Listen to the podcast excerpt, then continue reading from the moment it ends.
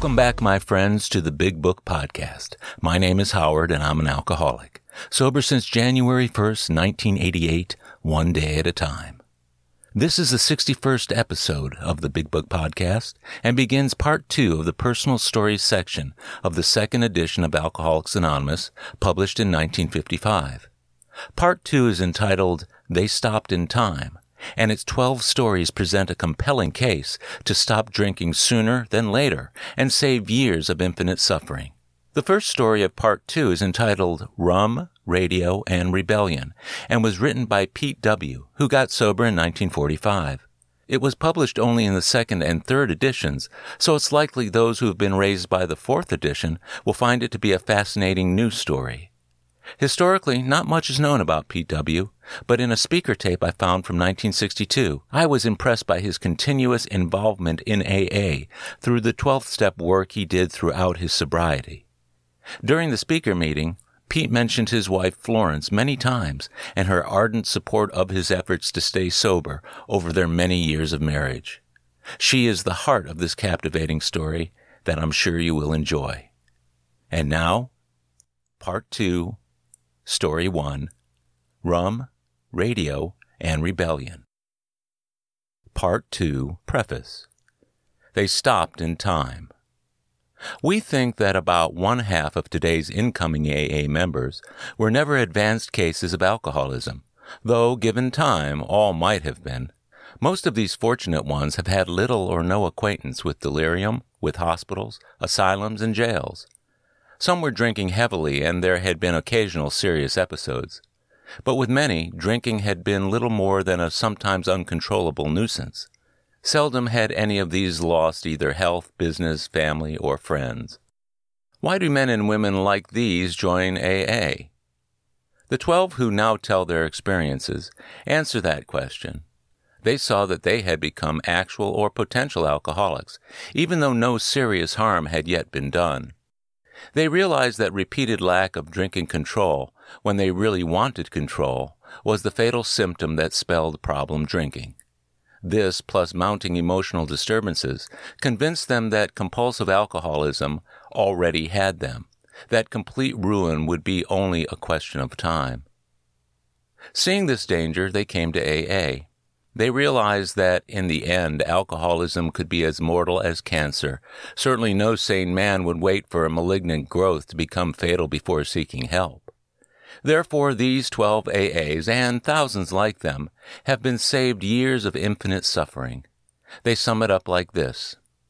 We didn't wait to hit bottom because, thank God, we could see the bottom. Actually, the bottom came up and hit us.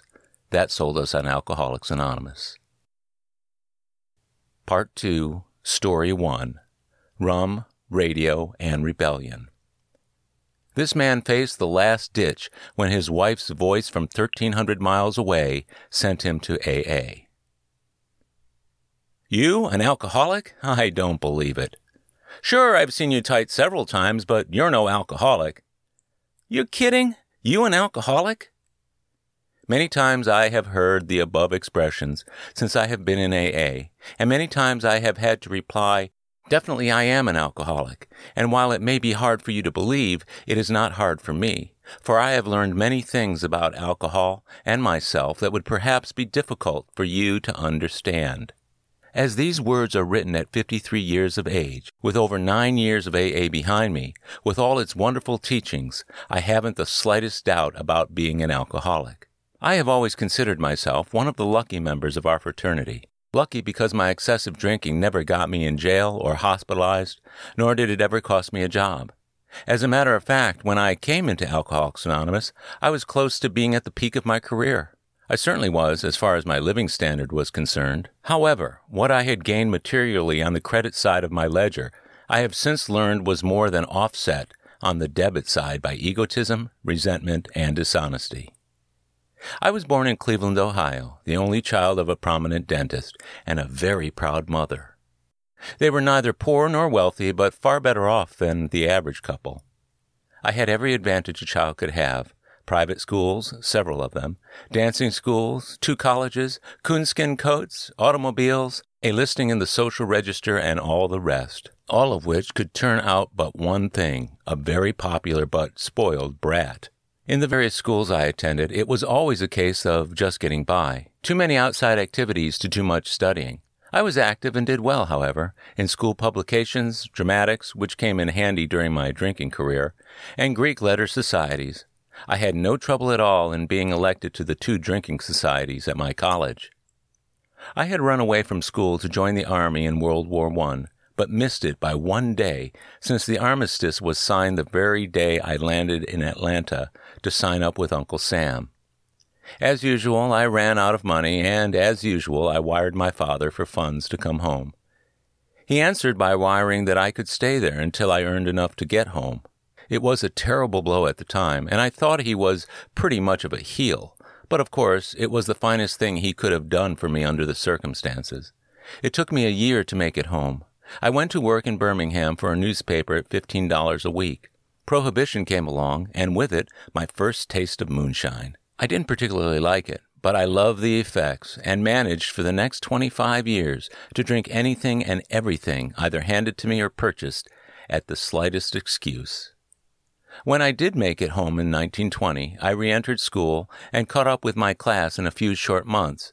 I actually did a year's work in three months, proving much to the disgust of my dad that I could do it when I wanted to.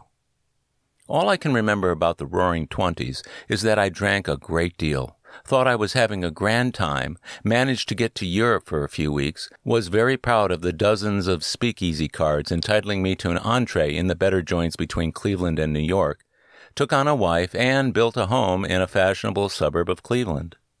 High living, a great many fair weather friends, the 1929 stock market crash, and a couple of years of depression soon relieved me one by one of my worldly goods, including my wife.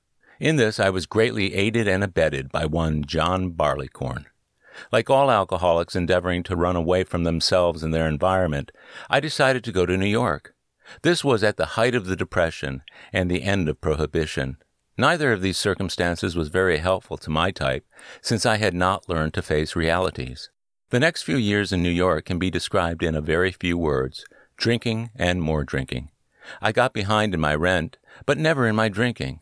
Looking back, it is surprising to me now that I managed to keep working and have enough money to squander at the various spots in the big city. By this time, I had become associated with the fast growing and fascinating business of broadcasting.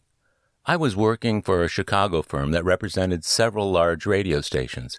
It was my job to sell time on these stations to advertising agencies in New York.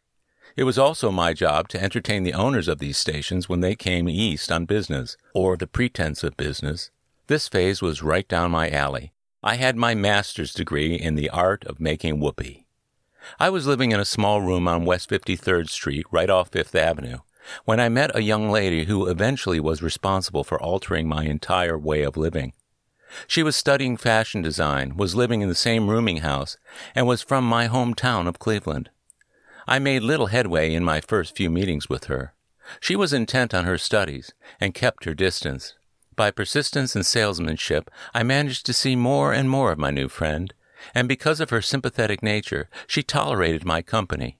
Her influence and companionship managed to lessen my drinking to some degree. After several months of acquaintance, I asked her to marry me, but was politely refused. I asked this question weekly for the next couple of years. In January 1938, I had the opportunity to go to northern Vermont to manage a small daytime radio station that was up against it financially and was about to fold its antenna.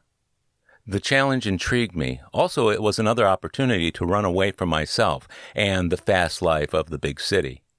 Once again, I asked my girl to marry me and join me in this new venture. At this time, however, she had an opportunity to go to Salt Lake City on a new project for the government. But she did promise me that if I would curtail my drinking and buckle down to hard work, she would give serious consideration to my latest proposal and maybe join me at a later date when I got settled. With new hope in my heart and new resolutions, I set off for Vermont. My work kept me busy the first few months on the new job. It was strictly a one man operation, and I knew I had to tend to my knitting to make a go of it. Furthermore, I knew that I was looked upon as a city slicker from New York, and I had to be pretty cautious among small town conservative Yankees. One of the things I needed badly was business for the station. New programming was beginning to build an audience, but sponsors were pretty scarce. I got around this by joining the local Rotary Club, and through this association with the businessmen of the community, my little station began to grow. It also was the beginning of another cycle in my drinking. It started when I joined a few of the men for cocktails before the noonday Rotary luncheon. Before long, I was at the luncheon meetings an hour before the others, that old and familiar trademark of every alcoholic.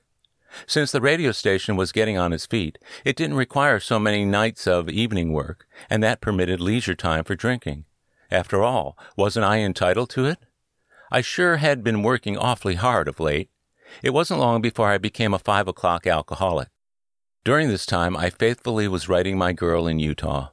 Of course, I kept her posted on how well the station was doing and wrote convincing letters of how well I was doing with the liquor problem. My salesmanship was still good, for in the fall of 1938, she called me from Salt Lake and finally agreed to take me on for better or for worse. We were married in Montreal in November. Proud of my little station and of my new bride, I settled down to a happy married life. It was to be short lived, for on the day before Christmas, I completely disillusioned my wife and ruined our first Christmas by coming home from the Rotary lunch dead drunk. It was the first of many such experiences that became the only cause of harsh words, tears, and heartaches in an otherwise truly beautiful marriage. In 1940, another good opportunity came up, and we moved to Pittsburgh, where I was to manage two radio stations under the same ownership. My business reputation had reached from Vermont to Pennsylvania, but thank goodness my drinking reputation had not. Once again, I was back in big time operations, and along with them, big shot complexes. It didn't take long for me to fall in with the fast crowd who had their lunch in the men's bar of a leading hotel.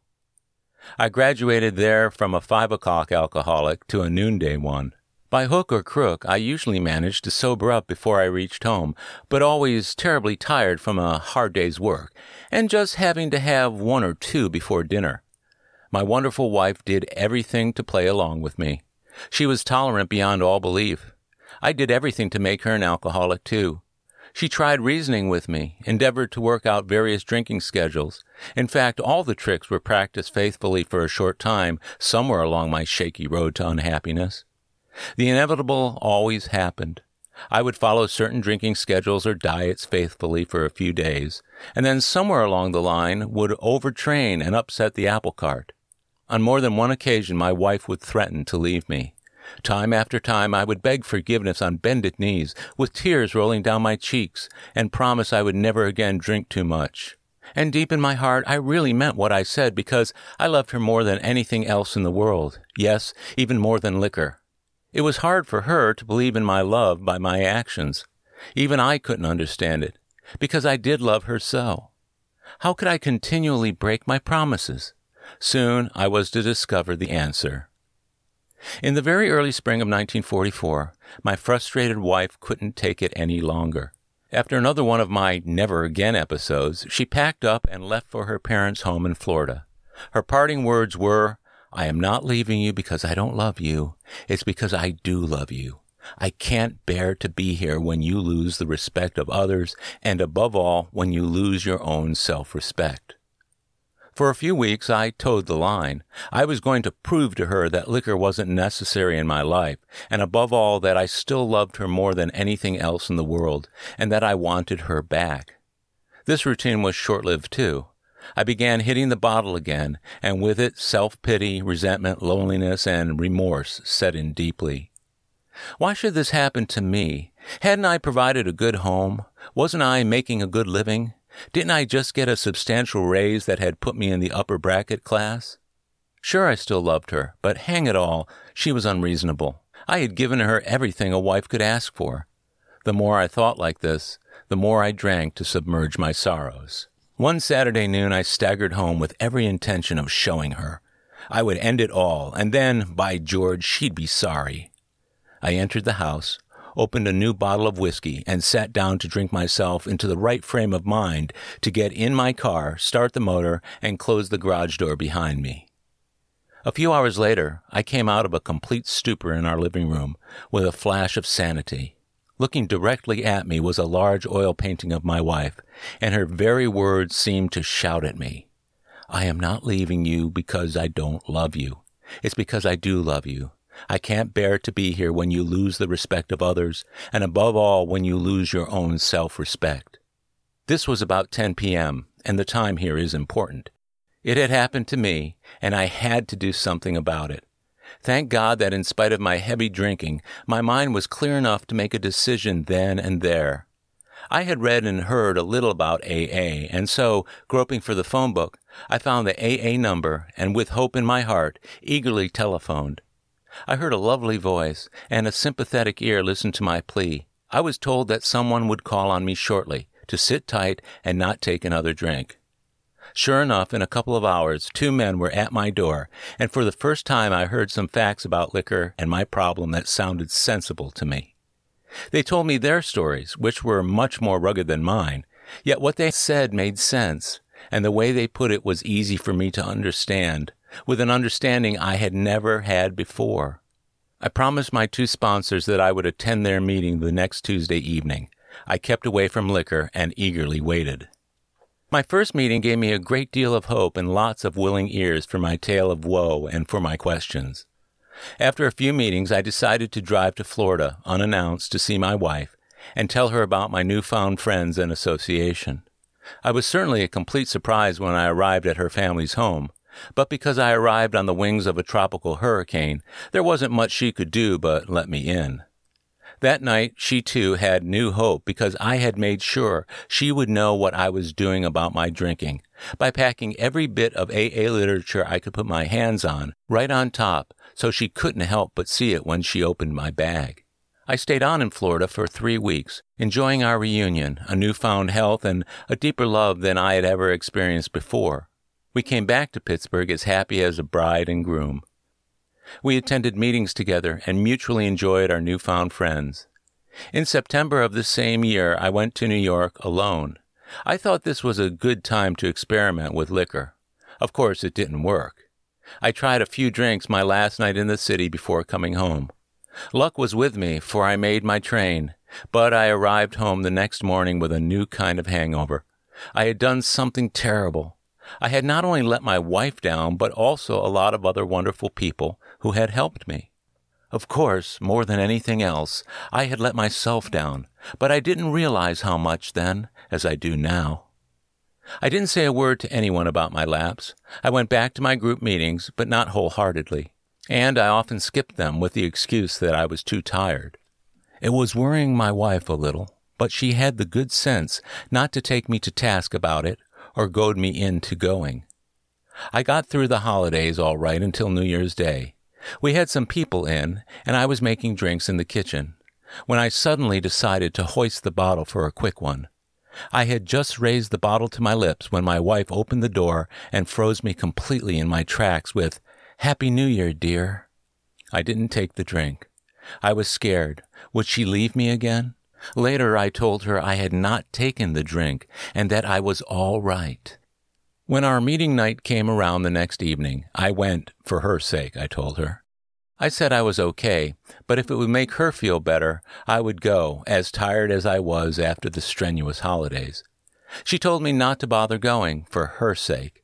She told me in a nice way that it didn't make any difference to her, and that really scared me, so I went. A lucky break, at least some would call it lucky, was in store for me at my group that night. Attending his fourth or fifth meeting was an old friend I had not seen for twenty years. He was full of his newfound life of happiness and sobriety. His enthusiasm and keen interest in AA fired my spirits again. I attended my weekly meetings with regularity, reread the big book, attended other group meetings, gave leads when asked to, and did some 12 step work whenever I was called upon to do so. In other words, I began contributing. And so, naturally, I began to get something more. A whole new world of happiness and love began to unfold before my eyes, a truly new way of living. One night at the dinner table, my wife said that tonight was my first birthday in AA, and that the group would have the usual ice cream and cake for the one year man. Now I was on the spot. I had never told a soul about my lapse in New York. For the next couple of hours, a terrible battle went on between the good gremlins and the bad ones, one faction urging me to tell the truth, the other telling me to sit tight and say nothing. I had no trouble making the right decision when I saw my wife open her purse at the meeting that night and deposit a cute little angel in the middle of my birthday cake. When I was called upon for a few words, I had to tell my friends that I wasn't one year old in AA that evening, but only a nine month baby. With that utterance, I again made a wonderful discovery. I had thrown off a big lie that had been burdening me down for months. What a wonderful new feeling. What a wonderful relief. I could end my story here, but for the new man, I would like to add a few words. You'll read and hear a great deal about the spiritual part of our program. I haven't written anything about that part of my story, but I believe in a greater power which I call God, and I ask for His wisdom and guidance daily. My first spiritual experience in AA came quite early to me. You will recall that I said the time that I got the idea out of a clear sky to call AA on a certain night was at about 10. While I was in Florida trying to convince my wife with all the AA literature that she should come back to me, she went over to her desk and picked up a clipping she had taken from the St. Petersburg Times about AA. It was the first she had heard or read about it, and she said she had considered sending it to me or trying to have someone in Pittsburgh send it to me so I wouldn't know where it came from. However, knowing me, she thought it was a foolish idea, that I wouldn't be interested, but for some reason, she just didn't know why. She just had to hold on to that clipping with its thin hope. She said she cut this clipping from the paper at about 10 on the same night and at the same time as I called AA in Pittsburgh, some 1300 miles away. To the new man, I would also like to say that this program is not for sissies, for, in my humble opinion, it takes a man to make the grade. It is not too difficult nor too easy to grasp. I have had many more reasons to drink since I have been in AA than I had in all the years of my drinking. I've had more problems, but thank God I have had the teachings of AA with which to face them. And believe me, I thank God that I found out about AA before I had to beat my brains out, before I had been hospitalized, jailed, or lost a job. When I hear the more rugged stories of alcoholics who became sicker than I did with this affliction, I humbly thank God for showing me the handwriting on the wall. In meeting me casually, I don't think my strong belief in the man upstairs shows, but I have no other explanation for the many good things that have happened to me since I have been in AA. They came to me from a greater power. These words may be difficult for you to understand now, but be patient, and you'll know what I mean. If I were asked what, in my opinion, was the most important factor in being successful in this program, besides following the 12 steps, I would say honesty. And the most important person to be honest with is yourself. If there is something in my story that rings a bell with you, then do something now. I repeat, I am one of the fortunate members of AA, a lucky guy who is very grateful. This concludes the reading of Rum, Radio, and Rebellion from part two of the personal stories section of the second edition of Alcoholics Anonymous. I'm grateful you listened. Stay tuned for our 62nd episode, which features the second story in part two entitled Fear of Fear.